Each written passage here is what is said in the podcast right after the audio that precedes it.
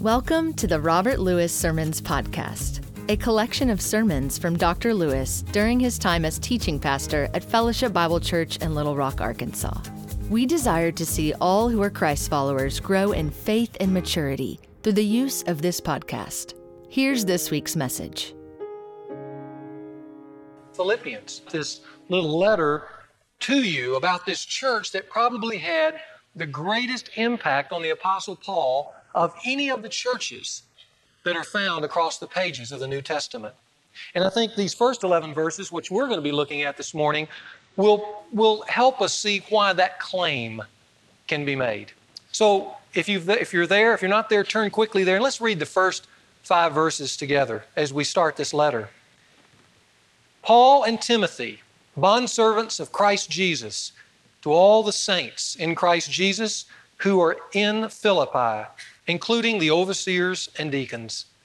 Grace to you and peace from God our Father and the Lord Jesus Christ. I thank my God in all my remembrance of you, always offering prayer with joy in my every prayer for you all, especially in view of your participation in the gospel from the first day until now.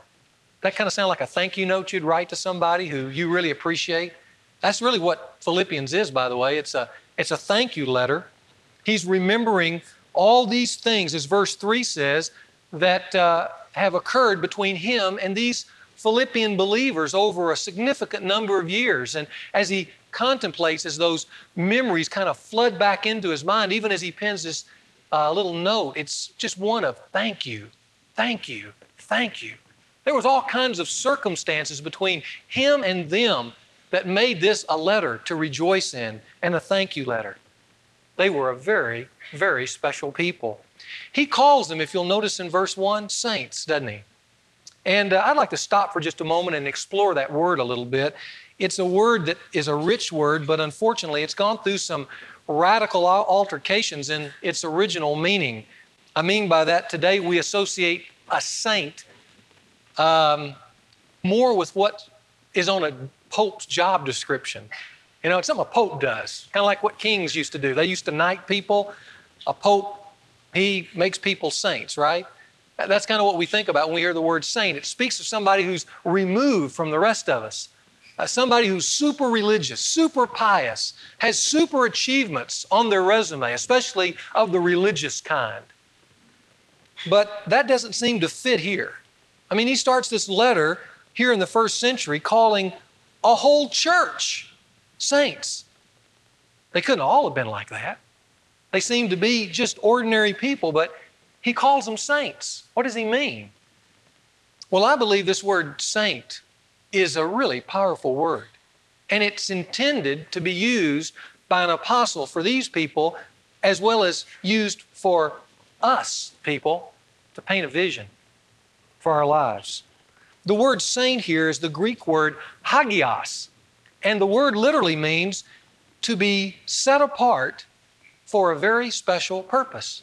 It wasn't a word that was just used in religious quarters in the first century, but when you would use the word hagios, you were talking about something that you were going to set apart for a very special purpose.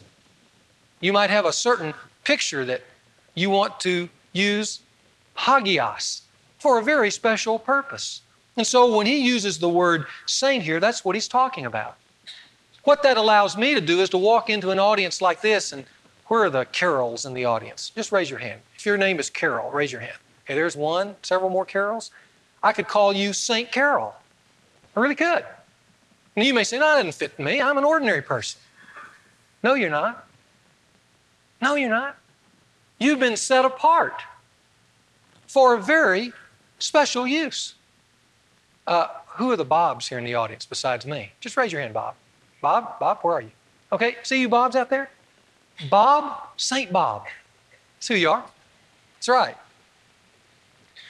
You say, I just doesn't fit me. Yeah, it does. If you know Jesus Christ, if Jesus Christ has done His work in you, you're a saint. Not because you necessarily have reached some ultimate pinnacle of spirituality, but because you've been set apart, whether you know it or not, for a very special use. Everyone here is Saint You. Everybody here has a very special purpose. Some of us may say, I just can't hardly believe that. Believe it. That's how this letter starts. And if Paul were writing a letter to Fellowship Bible Church, he would say to all the saints at Fellowship Bible Church, because God did not redeem you. God did not die for you. God did not claim you, not to use you. He has a vision. And every time I hear the word saint, I see a vision of ministry. That's what's really being painted here. Now, God certainly had a vision for these Philippians. And when He set them apart, there was something special for them to do as well. Uh, we know they were special now looking back, even more than they knew it. Uh, historically speaking, these Philippians were the very first church to be established on the continent of Europe. Did you know that? That's a little tidbit, but it's an important tidbit. I read this week in the newspaper where archaeologists have been working and they discovered some remains, and they have kind of changed the date on which they think uh, Homo sapiens first moved from Africa into the continent of Europe. Now they say that that occurred much earlier than previously dated. Well, you know, we do not have to have any doubt when Christianity first came to the continent of Europe, because they came through these people. I wrote in my Bible next to where it says the epistle of Paul to the Philippians, I wrote the first Christian church of Europe. That's who they are. You know, we have First Baptist Church here, and it literally means that. It was the First Baptist Church. You have Second Presbyterian right up the street. It's the Second Presbyterian Church here in Little Rock. This was the first Christian church of all of Europe. This is how Christianity came to the continent of Europe. Now, this little town, Philippi, it was a very important town. It wasn't a real large city. It was more of a Roman military outpost. Uh, Rome had really stocked it with its citizens and its culture, and uh, it was a very strategic center. That's maybe why Paul first went there when he came to the continent of Europe. It was founded by King Philip. Uh, King Philip was Alexander the Great's dad, and he founded it. And until the first church, first Christian church of Europe was established there, the only real claim to fame for Philippi was a great battle that was fought outside its uh, city limits. It's when Anthony and Octavian, who later became Caesar Augustus, the Caesar that Jesus, you know, was born under his reign, they met the forces of Brutus and Cassius in a great battle in forty-two B C, the rebels, and defeated them. And that's how Octavian became Caesar Augustus. Now, some of you remember at least Brutus, right? From high school Shakespeare, Et tu, Brute? Okay. Well, Brutus got his outside Philippi. That's where he got defeated that time. So that's the only claim of fame this city really had until Paul and three of his companions on a second missionary, missionary journey come into this city, and God had led them there. They didn't know how to start or where to begin. I mean, really, can you imagine landing from Palestine on the shores of Europe and you're going to start churches there? And so Acts sixteen kind of tells us how this first church got started. I'd like you to turn there. Keep your finger in Philippians, but let's turn back to Acts sixteen. Since we're going to do this whole letter, I think it'd be good if we did a little historical research for ourselves. And I want to read the founding of this church and who comprised this first church in Europe. Acts chapter sixteen, and we'll start in verse eleven. You can call this your history lesson for this morning. In verse eleven, Luke, who is one of the companions traveling with Paul on this missionary journey, writes, "Therefore, putting out to sea from Troas, we ran a straight course to Samothrace, and on the following day to Neapolis. And from there we went to Philippi, which is a leading city of the district of Macedonia, a Roman colony, and we were staying in the city for some days. And on the Sabbath day, we went outside the gate to a riverside where we were supposing that we would that there would be a place of prayer, and we sat down and began speaking to the women who had assembled. And a certain woman named Lydia, from the city of Thyatira, a seller of purple fabrics, a worshiper of God, was listening. And the Lord opened her heart to respond to the things spoken by Paul. And she and her household had been baptized. And when she and her household had been baptized, she urged us, saying, 'If you have judged me to be faithful to the Lord, come into my house and stay.' And she prevailed upon us. And it happened that as we were going to the place of prayer, a certain slave girl, having a spirit of divination, Uh, that word divination refers to Python, this uh, Greek god, a dragon god, and um, this gal happened to be demon-possessed as well, but who, having a spirit of divination, met us, who were bringing her masters much profit by fortune-telling. Following after Paul and us, she kept crying out, saying, "These men are bondservants of the Most High God, who are proclaiming to you the way of salvation." I mean, gosh, here's a witness from a demon-possessed woman. And she continued doing this for many days, but Paul was greatly annoyed and turned and said to the spirit, "I command you in the name of Jesus Christ, come out of her." And it came out at that very moment. But when her masters saw that, their hope of profit was gone. They seized Paul and Silas and dragged them into the marketplace before the authorities. And when they had brought them to the chief magistrates, they said, "These men are throwing our city into confusion, being Jews, and are proclaiming customs which it is not lawful for us to accept or to observe, being Romans." The crowd rose up together against them, and the chief magistrates tore their robes off them, proceeded to order them to be beaten with rods. When they had inflicted many blows upon them, they threw them into prison, commanding the jailer to guard them securely. And he, having received such a command, threw them into the inner prison and fastened their feet in the stocks. But about midnight, Paul and Silas were praying and singing hymns of praise to God. Isn't that not amazing? And the prisoners were listening to them. And suddenly there came a great earthquake, so that the foundations of the prison house were shaken, and immediately all the doors were open, everyone's chains were unfastened. And when the jailer had been roused out of sleep and had seen the prison doors open, he drew his sword and was about to kill himself, supposing that the prisoners had escaped. But Paul cried out with a loud voice, saying, "Do yourself no harm, for we are all here." And he called for lights and rushed in, and trembling with fear, he fell down before Paul and Silas. And after he brought them out, he said, "Sirs, what must I do to be saved?" And they said, "Believe in the Lord Jesus, and you shall be saved, you and your household." And they spoke the word of the Lord to him, together with all those who were in his house. And he took them that very hour of the night and washed their wounds. And immediately he was baptized, he and all his household. Well, that's the church right there. That's how it started, with some incredible events. But I want you to notice the three families that made up this original church, because it's hard to imagine a less homogeneous group. First, there's, if you'll stay there in Acts sixteen, if you'll notice, there's Lydia. Uh, Lydia, it says, was a seller of purple fabrics. Now, it's important that you see that phrase, because that phrase is there to talk about how expensive these items were. Purple fabrics were incredibly expensive in the first century. And by making that statement, what Luke is kind of alerting us to is that this woman was a woman of means and of socioeconomic status. I mean, if you were writing this in the twentieth century, you would say, and Lydia, who was vice president of sales at Dillard's, so on and so forth. See, and you'd go, wow, she's got some money. She's in a pretty high standing position. Uh, that's who was first brought to Christ. And uh, she must have had a lot of money, because, you know, she was from Thyatira, it says. That's in Turkey. That's where she lived. But she also had a condo there in Philippi, because she invited him into her house there. So she was a woman of some substance.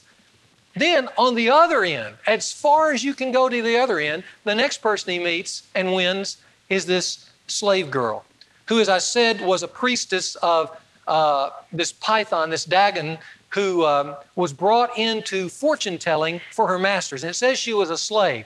We know from the first century, a lot of these gals were brought in as slaves through narcotics. They would hook them on this narcotic bark and over time use them, and they just, they really were, they were just like animals. And they would go out kind of in a carnival-like way and do fortune-telling and make money. And so she's kind of a streetwalker, a prostitute for her pimps. That's who she is. And she's as far down at the other end as possible. That's the second family of this Philippian church. And then in the middle is this jailer, kind of a blue-collar postal worker, government employee, you know? Just a guy doing his job with security, let me have my money and go home, and, you know, that kind of deal. And he's probably just kind of a routine kind of individual, doesn't want any risk, got that job because it maintains a certain security from the Roman government, and he just wants to get through it and retire. And yet Paul steps into his life with this earthquake, shakes things up, and you'll notice when he thought he lost his job because the prisoners escaped and his security was gone, what did he want to do? just want to fall on a sword and commit suicide because everything that he had ever wanted was gone, his security. So there they are. And yet the gospel of Jesus Christ fused these three families into the first Christian European church. The jailer, the jailer found that there was more to life than job security. And I say that because, you know, there's really some of us here today who, if nothing else, you need to hear that. There's more to life than your job. There really is. You need to open up. Open up your eyes. Look around. There's, there's something even worth risking your job for. That's what he found out. There's something that's important enough to risk your job. And by the way, he risked his job when that very night he took Paul and those men out of prison, bound their wounds, and brought them into his own home. He risked everything with that. But there's something worth risking your job for. That's what the jailer found out.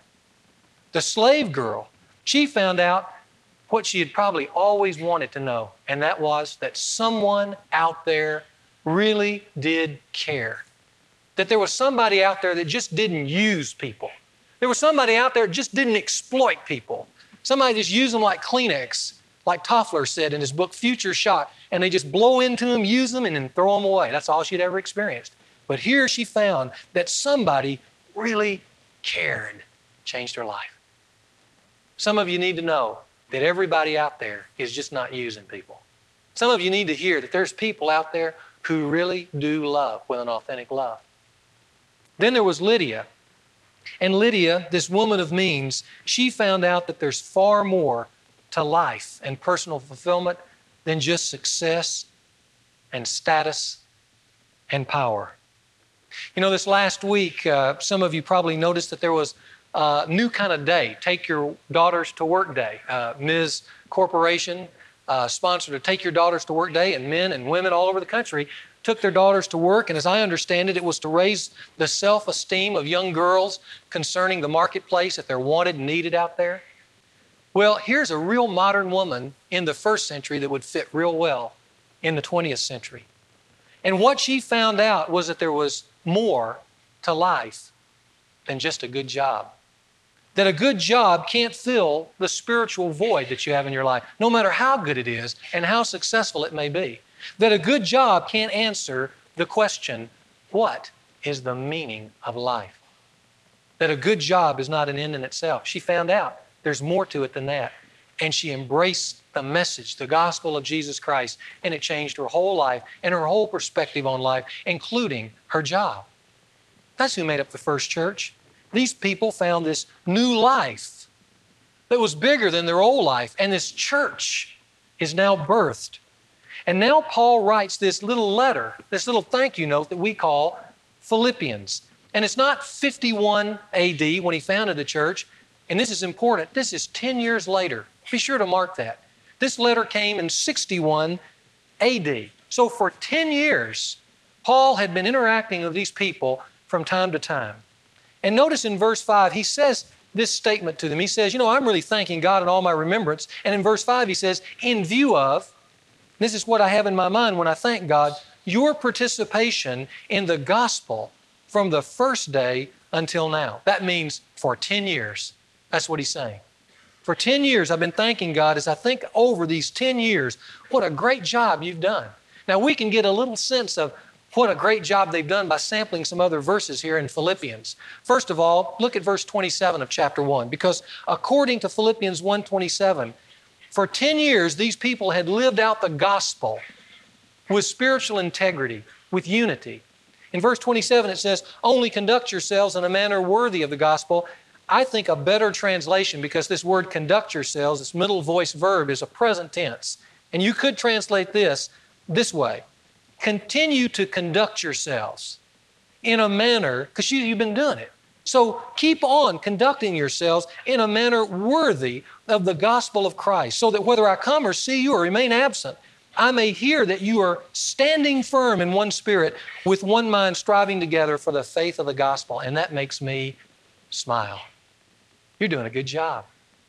You're conducting yourself with spiritual integrity. That's why this church is a good model, by the way. You know what people all over America need to see? They don't need to hear great messages. They don't even need great worship. They need to see real Christians. That's what they need to see. People of continuous spiritual integrity. That's what these people had. And that's why Paul smiled. He also smiled because according to Philippians four, if you'll turn over to Philippians four, these people had sacrificed in a number of ways for the advance of the gospel in Europe all through these ten years. Look at verse fifteen, it says, "And you yourselves also know, you Philippians, that at the first preaching of the gospel after I departed from Macedonia," that is, from your region, "no church shared with me in the matter of giving and receiving, but you alone." See, you stood out above them all.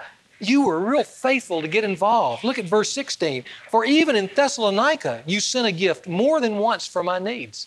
Paul didn't go out, you know, wanting to have people support him. He needed it. He didn't demand it, even as an apostle, but he got it from these people because they had a self-giving nature. That's a great church, and it made him smile. Notice in chapter two, verse twenty-five, uh, they sent one of their very best to comfort Paul as he proclaimed the gospel in Rome. Now, by the way, Paul now is in prison in Rome. Uh, he, Nero is on the throne, not Caesar Augustus, and Nero hates Christians. In fact, in just a few years, Nero will light up the skies of Rome with Christians rolled in pitch on pegs. That's where Nero's headed. And so Paul now is in prison. And what this Philippian church did is, hearing of Paul's plight in prison, it took one of probably its very choice servants, not just money, it sent one of its people to go and comfort and spend time with Paul. Notice verse twenty-five. Paul says, "But I thought it necessary to send to you Epaphroditus, my brother and fellow worker and fellow soldier, who is also," and here's the key words, "your messenger and minister to my needs." Now, Paul is actually sending Epaphroditus back, but the Philippians sent him to comfort and to be with Paul during his defense of the gospel before Roman authorities. And somewhere in that time, evidently, uh, Epaphroditus got sick. That's what verse twenty-six tells us. Became homesick and physically sick, even to the point of death, so Paul sends him back. But these people were willing to share their people with this apostle. That made him smile as well. And so it was this ongoing partnership uh, in the gospel and their faithfulness to Paul over these ten years that Paul could say, from that day until now, you've really been a joy. You make me smile because you've gotten involved. Now, it's with this ten-year track record that we come to verse six. And here he issues a statement of confidence for them. Look at verse six. "For I am confident of this very thing, that he who began a good work in you will perfect it until the day of Christ Jesus." We just sung that just a few minutes ago. And uh, certainly that verse makes a tremendous statement about the commitment of God to us. But I have found that some people use this in a different way when they hear that. They're sitting out in the audience, maybe they're singing this. I've heard people quote this verse in a way that says this. So listen carefully. They say, on the basis of first, uh, Philippians one six, no matter what I do, no matter how I live or the choices I make, because of God's commitment to, to me, as verse six says, He will complete me. He will finish me out. I won't lose anything because of His commitment to me. It's guaranteed. So it doesn't matter what I do, say, think, or choose. He's going to accomplish His perfect will in me. And by saying that, it's kind of like, well, not so I can relax. Well, I don't think that's what that verse is saying.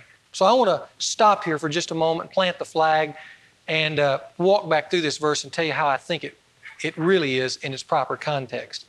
Certainly, if you'll look here at verse six, this verse assumes and affirms that our salvation was due to the initiation of God. You see it there in verse six? It says, "For I am confident of this very thing, that He who began the work," He started the work. There's no doubt about that. That's clear. God began the work. We didn't move towards God ever. You and I didn't do that. Have you thought back about that? There was no movement of me to God. It was God's movement to me that started the whole work of salvation uh, in me. That's, that's the whole point, that He started that good work. Recently, um, I uh, read of an ordination ceremony that occurred kind of in the back hills of Tennessee between a fairly academic group and a and an uneducated country preacher. And in this ordination service, they asked him, uh, in starting out, they asked him to tell how he became a Christian. And his answer in kind of the Tennessee dialect was, well, I done my part, and then God done his part. And uh, one of the members of the committee, somewhat formal, Calvinist in his theological orientation, wanted to press that a little further. He says, well, now, wait a minute. Tell me how God done, I mean, did, uh, hit, uh, how you did your part. Tell me how you did your part. Because, you know, Calvinists, they're not sure about that part. And uh, the old country preacher thought for a moment, and he said, well, my part in salvation was to run as fast as I could away from God. And his part was to run as fast as he could till he caught me and laid hold of me. That's the way it worked. And, you know, if you think about it, there's a lot of truth in that. We didn't move towards God. God began the good work in us, didn't he? I like what C S Lewis wrote when he talked about his own conversion. He said he was dragged into the kick kingdom kicking and screaming. And there are some of us that actually came to Christ that way. The last thing we said we'd ever do is get religious. And yet, somewhere, somehow, God came knocking and tracked us down. And even against every defense system, we found that it was a love we couldn't resist. We entered into that relationship with him. He begins that work. That part is absolutely correct. But after our conversion, God's work is with us, not in spite of us. And here's where I would take a difference with some who look at this verse and say, God's going to do it anyway. You know, if you look through the rest of Scripture, there are a number of verses that will tell you that we can resist his work in us. Isn't that true? There's a number of places where Scripture will say we can refuse to obey his word that's given to us, that we can thwart his perfecting process in us, and that we can show up at the day of Christ Jesus, the day that's mentioned here in verse six, saved because he began the work.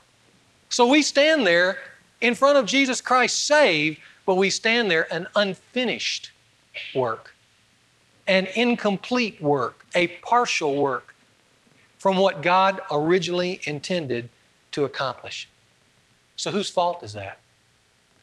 It's not God's fault. Notice it says in verse six, he who began a good work, he's going to, and I, I'm going to translate it literally now, will keep on perfecting it. That means that he who began a good work, he's going to keep working to complete it no matter what you do, so that when you stand at the judgment seat of Christ, however incomplete you might look, because you've refused and resisted and thwarted his perfecting process, the God of this universe will stand next to you, and there will be no doubt to anyone that he did everything he intended to do in your life to get you to the place that he wanted you to be.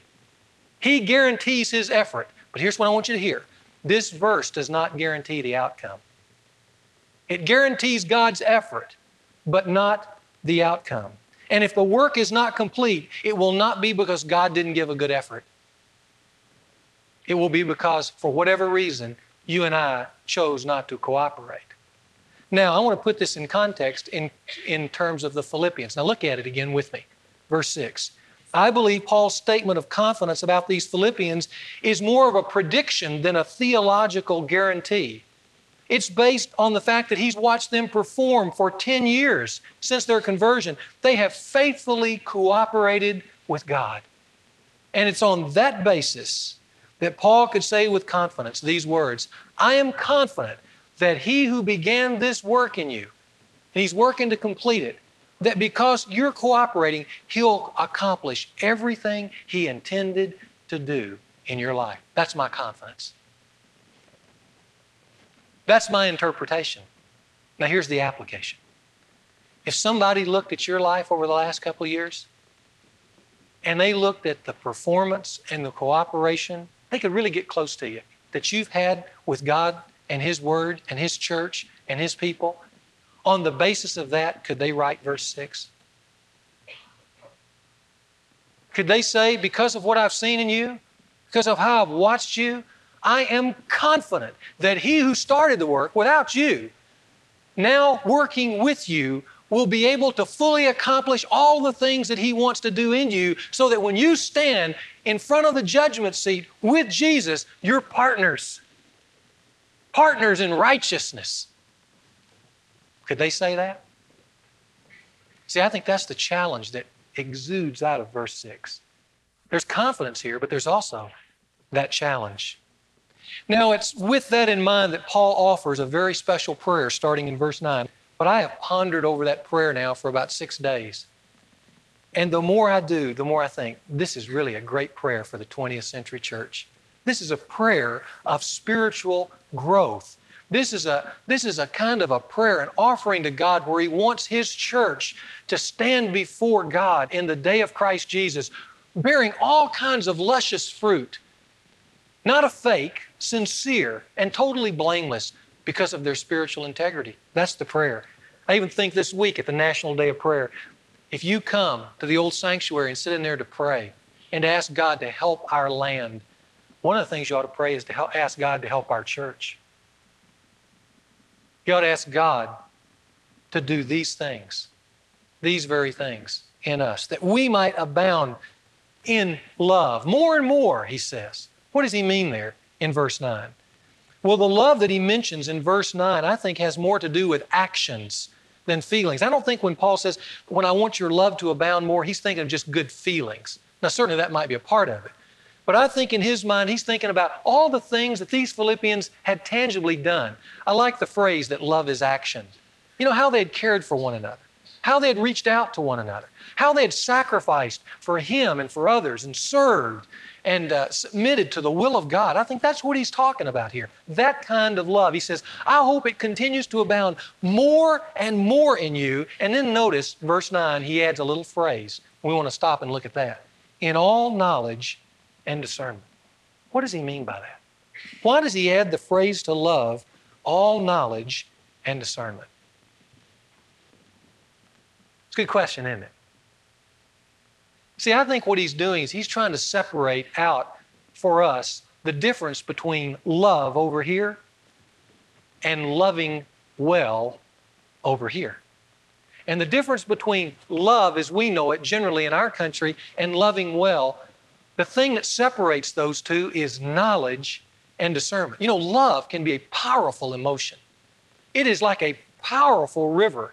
And if it's not harnessed and directed, it just flows over everything and it becomes a negative force rather than a positive force. And that's really what Paul's getting at. He says, hey, I want your river of love to be bounded, you know, and these banks need to be harnessing and directing this love that you have, and it needs to be directed by knowledge and discernment. And if you do that, you won't just love, you'll love well. You know, as a pastor watching people, I see a lot of people try to love others, but sometimes what they think is love, for those standing around, it's really hurt.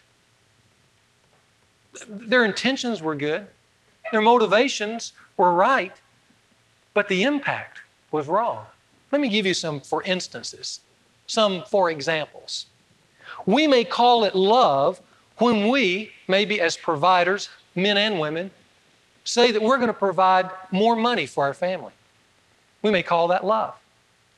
When in fact, loving well may be providing them more time, not money. We may call it love when we say yes, but loving well may be in an emphatic no. We may call it love if we try to rescue the situation and keep holding everything up, working harder and harder to make it stay in place. We may call that love. But you know, there are a lot of people around us who would say, you know, if you'd love well, you'd step back and let it all collapse. That'd be real love. See, we may call it love when we shield someone from pain, when real love may be exposing them to pain. We may call it love feeling good, but loving well may just simply be doing good and having feelings that are, in a sense, not good at all. It may seem like work, but that might be real love. We may call it love by doing more for somebody, but loving well may be actually in doing less for someone. We may call it love solving the problem, but loving well may just simply be in feeling the hurt of that person, not solving the problem.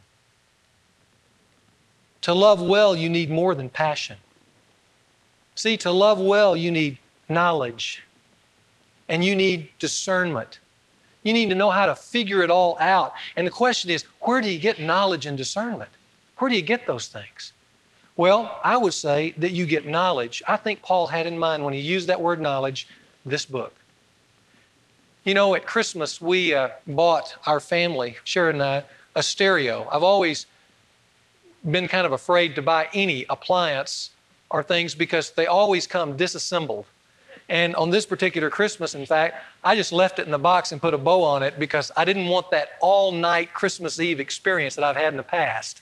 And I just thought, well, I'll just give them the box and we'll open it up and work it together. But it's always interesting. You open up the thing, all these different parts, and there's a book. And if you follow the book, it'll work. I remember we bought a ping pong table. It had like five thousand parts, and the book was about that big. You get a book with a ping pong table. You buy a car, and what are they going to hand you as you drive out of the dealership? A book, aren't you? And when you get an insurance policy and you want to know what all the different things that you have and uh, things that are covered, not covered, the insurance salesman hands you a book, right? When you get a life, you get a book. That's what you get. You get this book. Yeah. And this book is to help you figure out how to live this life. It's giving you knowledge to figure out how to live. And if you have no idea of what the instruction manual says, then you're just guessing your way. And you're going to try to love people, but you're going to hurt them. You're going to try to prop up your husband when you ought to let him fall, ladies. You're going to try to keep paying the credit card of your twenty-five-year-old son when you need to stop.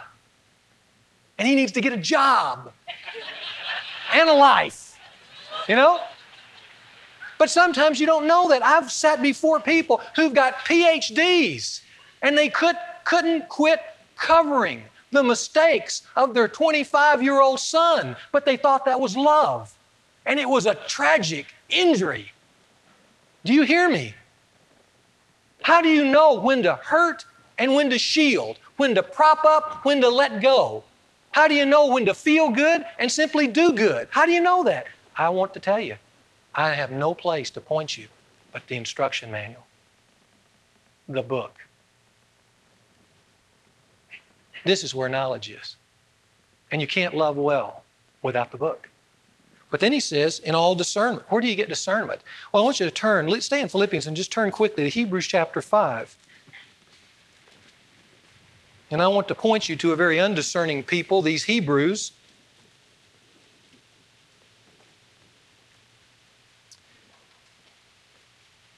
It's interesting, we're going to look at chapter five. Look at verse twelve. It says, for by this time, uh, that's also a time word, as you can see. Uh, the book of Hebrews was written twenty years after these people had become Christians. So they've been Christians twenty years, but unlike their Philippian counterparts, these Hebrews didn't bring a smile to any apostle. Here's why. Look at verse twelve. For though by this time you ought to be teachers, you have need again for someone else to teach you the elementary principles of the Word of God. You're twenty years old in the faith, and this still is a mystery to you. You don't know the first thing about how to love a woman, how to love your children, how to work at your job, how to handle your finances, because you don't know anything about this book. twenty years, you're still a babe. And you have come to need milk and not solid food. For everyone who partakes only of milk is not accustomed. That word accustomed means has no feel for the word of righteousness, for he is a babe. Picking up this book, you might as well be picking up a Latin dictionary. No feel for. But then notice verse fourteen. But solid food, the one who really can take in knowledge, that person is mature. And now here's the key phrase. Who because of practice have their senses trained to discern good and evil. They have knowledge. That's the solid food. But how did they get discernment? Tell me. How? Practice. Practice. Practice. Practice. The only way a young boy gets out and learns how to throw the ball is what? Practice, practice, practice. The only person who gets his dissertation done has to go through years of what? Practice. It all follows the same way. And in the spiritual kingdom, the only way you know when to shield and when to harm, when to protect and when to hurt, when to support and when to draw back support in regards to people and loving them is by taking first this word in and then practicing till you become skilled in it. That's what he's praying for, for these Philippians. They're ten years old. And he says, listen, my prayer is in all your actions, you will keep loving people in all kinds of ways, but that your love will grow in a rich soil of knowledge and discernment. Now listen, he says, now I'm going to promise you some results if you do that. Look at verse ten. He says, if you do that, then you'll be able to approve the things which are excellent. What does he mean there? He means this, you will be able to, to choose the best things in life. Because that word approve means discernment, that you've tested it, you've tried it, you know what works and what doesn't work, and it allows you to choose the important from the unimportant, the good from the evil, the better from the best. You'll be able to do that. And then by doing that, there will come a day where you'll stand before Christ, and here's the other promise, you'll stand there sincere and blameless at that day, having been filled with the fruit of righteousness, which comes through Jesus Christ to the glory and praise of God. Gosh, what a wonderful picture. It's kind of a tropical picture with all that fruit, you know. Standing there with just luscious fruit, having finished out the course of your life, not a fake, sincere. Not with a lot of scars, blameless. It's not necessarily going to be easy because let me tell you, in five years from the day this letter was written, a lot of these Philippians, they were on pitch, on lamppost. That's where they were. Some of them were in the Colosseum, playthings for lions. But they could stand before Jesus Christ blameless in the day to the glory and praise of God. He starts the letter saying, hey, you bring a smile to my face. He ends the letter saying, there's a banquet coming where you can stand there and the band's going to play and there's glory and there's praise from God to you because you're full of fruit. And that's what brings a smile. This letter of Philippians teaches us how to bring a smile to God too. And I want to end by asking us four questions. Kind of reviews these eleven verses, four reflective questions. Here would be the first one. Out of verse one, do you take the calling of saint seriously? That'd be a good question. When I say that, the, the, the kind of word that challenges you to figure out what your special usefulness to God is, because you've been set aside for a special use. You know, when people come to Christ, and you can almost document this through studies, there's a growth climb for the first five years. I mean, they're on a growth climb. They're excited because they're finding out all the things God has done for them. But when you get five years out, there comes a critical turning point because somewhere out there, God's wanting to use you. And if you get out there and after you've used all His resources and you go, well, what now? What are you going to give me now? And He's going, no, what are you going to do now? That's a critical point for a Christian. And if you get out there and you don't find what God is going to use you to do, then your spiritual life becomes stale, it becomes stagnant, it becomes listless, and about the only thing you can do is look for some experience to kind of prop you up. But if you've got a cause, those people just keep right on going. That's the difference. That's the five-year difference. What does saint mean to you? Does it mean that you're set aside for a special use? Second question in verse five, am I participating in the advance of the gospel? You know, when a person comes to Christ, oftentimes the first thing they want to do is bring their husband or wife to Christ. They want to talk to their friends. But what are you like five or ten years out? Is there still a sense in which I want to make a difference and help other people come to Christ? Right now, for some of you who say, you know, I just don't have a lot of oomph in my Christian life. I could give you one thing to do this year that would change all of that, and that is to take someone, friend, co-worker, through just a basic Bible study where you're helping them discover the gospel of Christ. And if they come to terms with that and receive Christ, your spiritual life will take off. It'll be like bread to a starving man. Participating in the advancement of the gospel, a common cause group where you're involved with others, trying to do things for other people, advancing the gospel, that will change your life. But doing nothing, it will take away the very smile that this letter is intended to bring to your face. Third question, verse nine, am I learning how to love well? Have the choices I've made recently, the actions I've taken recently, do they demonstrate knowledge, discernment, right priorities? Or when I look back, do I see a lot of effort to love people? I think all of us, we'd like to be loved and to love. But do a lot of our efforts just simply tragically come to a, to a dead end? Then we need to know this book. We need to know it. Some of you with a marriage problem, great place to start would be that marriage conference, the family life conference. Be a good quick start. And then I think the last question is more of a deep reflective question, and that is this. If the Apostle Paul were alive today, if he were sitting in Cummins Prison and he were thinking of you, would he smile? Let's pray. Father, we thank you for this rich epistle. It's good to open it and to think about it, and especially good to visit a church that did a good job, that made a difference.